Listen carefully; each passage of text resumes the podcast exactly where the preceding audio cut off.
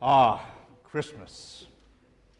The gatherings, the goodies, all the sights and sounds, and those cheers, those wishes of good cheer, and yes, the gifts. Imagine what it would be like if there were no gifts under the tree. The trees look so beautiful, but they seem to be just a little bit empty if there's not a pile of presents under them. It seems as if all the colorful wrappings and the bows and ribbons add something to the beauty of the tree, and maybe even the beauty of the day. And then when we look at them and we see the different sizes and shapes, our curiosity is piqued.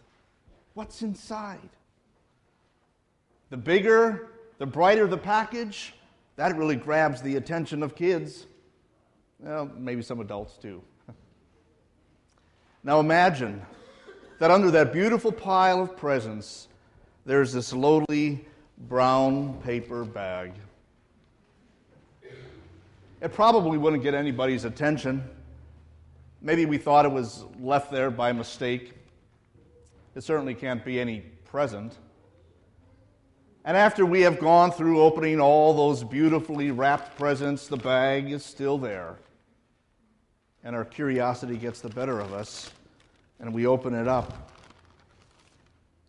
Oh, yes, baby Jesus. He's part of Christmas too. Now, that scenario describes more than just the routine we go through with opening gifts. I think for some people, it maybe describes their approach to Christmas altogether. Christmas has been called the most wonderful time of the year because of the, the good cheer and the sights and sounds and all the goodies and gatherings and, yes, the gifts. Did you know that God also calls it the most wonderful time? But when he speaks of wonderful, he means miraculous. And that's exactly what it is. Now, maybe Christmas for you up to this point has been wonderful because of all the gatherings and, and, and the goodies and the decorations and things like that. But now it comes time to set aside a few minutes, an hour, for us to look at the most wonderful part of Christmas. For us to open up that wonderful, miraculous gift we call Jesus. Listen to the words of the Apostle John as he reflects on his opening of that gift. The Word became flesh and made his dwelling among us. We have seen his glory, the glory of the one and only Son who came from the Father, full of grace and truth. From the fullness of his grace, we have all received one blessing after another. Jesus, that tiny little baby, a weak human being, born of peasant parents who were displaced from their home by an edict from the government. And this baby is born in an animal stall and laid to sleep in a manger on some dirty hay. What is attractive about that? Nothing when you compare it with all the, the glorious sights and sounds that we have come up with to celebrate Christmas. But just stop and, and take a look. Take a closer look at what's there. Look and see what John saw. He said, The Word became flesh. The word, he tells us earlier, is God, the Son of God, who came to tell us something. Isn't that what a word does? The Son of God came to tell us about God and his love for us. He came into this world, he came into our flesh. That's wonderful. That's miraculous that God could do that, and more so that God wanted to do that. He wanted to come into this world to be with us, to make his dwelling among us, and to be one of us. John goes on to say, We saw his glory. The glory of the one and only. That is, we saw him as God. Not only on what, at one time did he see him transfigured, that is, where the glory of his nat- divine nature shone through that human shell, but John also saw him do miraculous things heal the sick and the lame and the blind he overcame the forces of nature as he stopped storms with just a word and as he walked on water. He showed his power over the forces of evil as he threw demons out of people. And he even raised people from the dead. This was indeed our God who had come to be with us.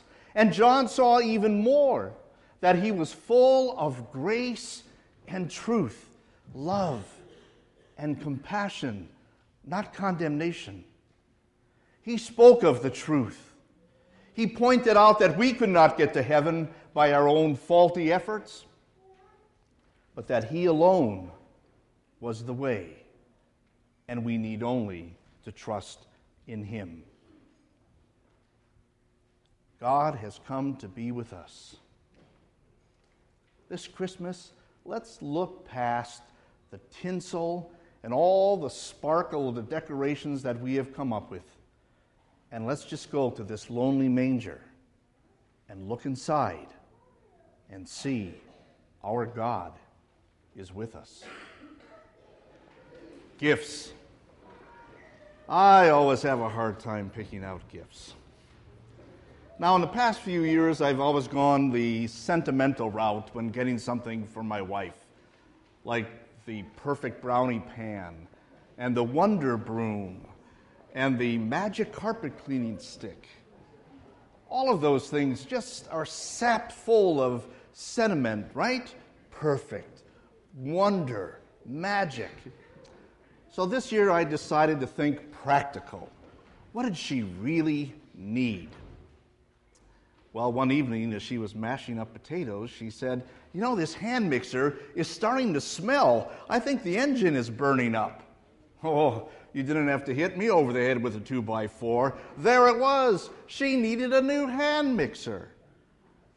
And that's exactly what she's going to get because that's what she needs. Now, you may disagree with my choice of presents.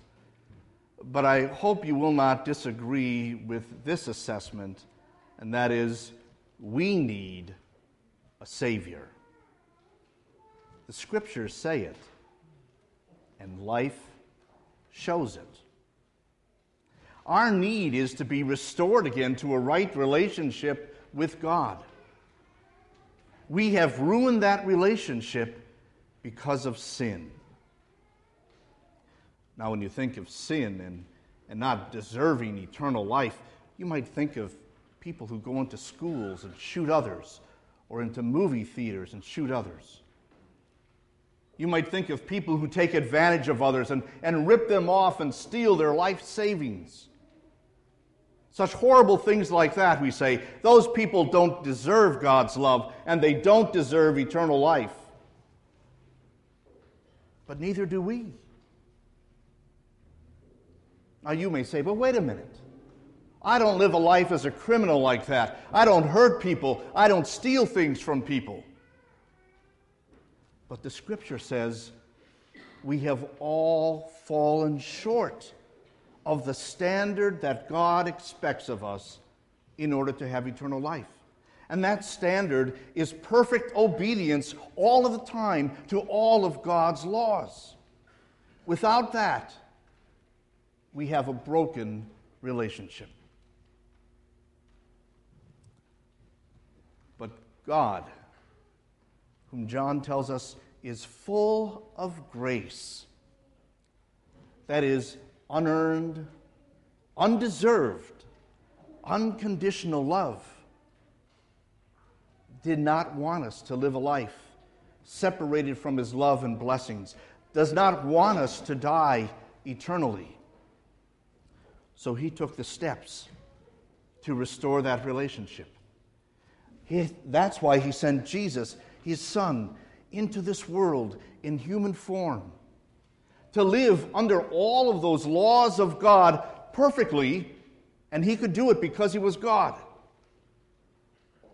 And then to be our substitute under the wrath of God for all of our sins, so that you and I will not die eternally. And Jesus rose again to show his power over death, to show that all sins have been paid for. And now you and I have the assurance of forgiveness and life forever. All of that through the life, death, and resurrection of Jesus. Do you see? Jesus is the gift we need, the perfect gift, a Savior. He did for us what we can't do for ourselves restore ourselves to that right relationship with God. What do you want for Christmas? Did you get it? Or do you think you will be getting it? Is it something that you really need? Let me tell you that God has given you the perfect gift. He has given you the perfect Savior in His Son, Jesus who gives you the miracle of life. Now, aren't you glad that God has opened that gift for you to see it? Aren't you glad that His Word has revealed His Son and His grace to you? And once you know Him and trust Him, you'll find it easy to sing about Him. Not only about His humble birth, but about the fact that he was born to die so that we might live. I can just see my wife's reaction now when she opens up that new hand mixer, tears welling up in her eyes with surprise. And I know what she'll do. She'll quickly gather it and take it out of sight and put it in the cabinet, just waiting to use it. Now, lest you think that that's not so much of a gift to give, I've gotten her something else too. Because what good would it be if you just mashed the potatoes and couldn't serve them? So I also bought her some new serving spoons. Hmm? You see, it dawned on me at Thanksgiving we didn't have enough serving spoons. I don't know what happened. We used to have enough. I even brought some with me when we got married from my bachelor's day. There was a nice one. It was, it was plastic, it was yellow, and it said kibbles and bits on the handle. But boy, could it scoop! Now, mysteriously, that spoon has disappeared. So we're short of serving spoons. But now we can fulfill the need. Not only can she mash potatoes again, she can serve them as well. Well, you know, Jesus is not just some holiday decoration. Jesus is not just some seasonal personality that we can take out of a box and set him out there on the table or wherever to look at, and then for an hour on one day, set aside some time when we can reflect about him and, and sing about him in some songs. No, Jesus is our Savior for eternity, and He is the Lord of our life now. We can use Him. He's there to help us, to heal us, to guide us, to guard us, to comfort and assure us. And boy, don't we need that. When we live in such a crazy world with filled with uncertainties and dangers and hurtful people, and when we look at our own life and see that we too hurt others and challenge God, we need the Lord of life in our life. And that's what John was talking about when he said, From the fullness of his grace, we have all received one blessing after another. Or, as in the original Greek, it says, Grace upon grace. We keep getting blessings from God in this life. And so, when I have doubts, I go to Him because He's got the answers. When I have fears, I go to Him because He's the one who gives me hope. When I hurt, He's the one who comforts me. When I see that my sins have hurt others, when I have gone against God and my conscience is heavy and burning, I can go to my Savior and hear His words all your sins are wiped away forever. I can go to him at any time and I know he'll understand because he's been through everything that I go through and he's ready to help. When I look at the road ahead of me in life and sometimes wonder about its uncertainties, I can have confidence because Jesus has already gone on that road ahead of me. He has prepared the way knocking out anything that would pull me away from Him, and prepared my way to enter eternity. You see, Jesus is the perfect. Perfect for everyone. Perfect for you. So welcome him into your life. Come to him and let him come into your life, your work life, your family life, your personal life. Come and listen to His will for you as He lays it out in the Scripture. Come and hear it and learn it, trust it, and follow it. He's the perfect gift.